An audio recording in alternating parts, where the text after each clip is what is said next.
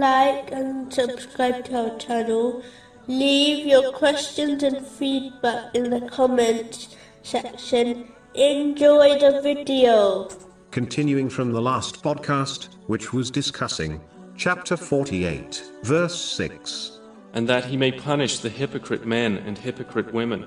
Specifically, it was discussing a characteristics of hypocrites, which is found in Sahih Bukhari, number two seven four nine. The next characteristic is that they betray their trusts. This includes all the trusts one possesses from Allah, the Exalted, and people. Every blessing one possesses has been entrusted to them by Allah, the Exalted. The only way to fulfill these trusts is by using the blessings in the way which is pleasing to Allah, the Exalted. This will ensure they gain further blessings, as this is true gratitude. Chapter fourteen, verse seven. If you are grateful, I will surely increase you in favor.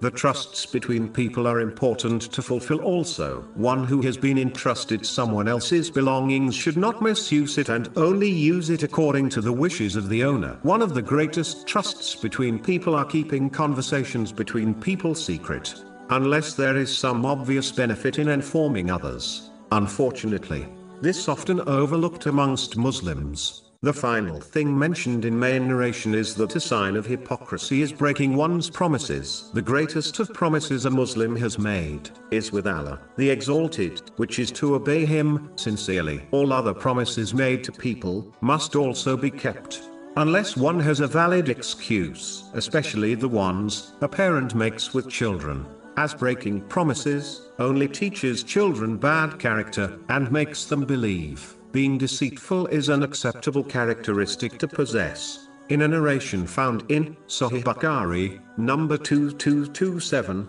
Allah, the Exalted, declares that He will be against the one who makes a promise in His name, and then breaks it, without a valid excuse. How can the one who is Allah, the Exalted, against them on Judgment Day, possibly succeed?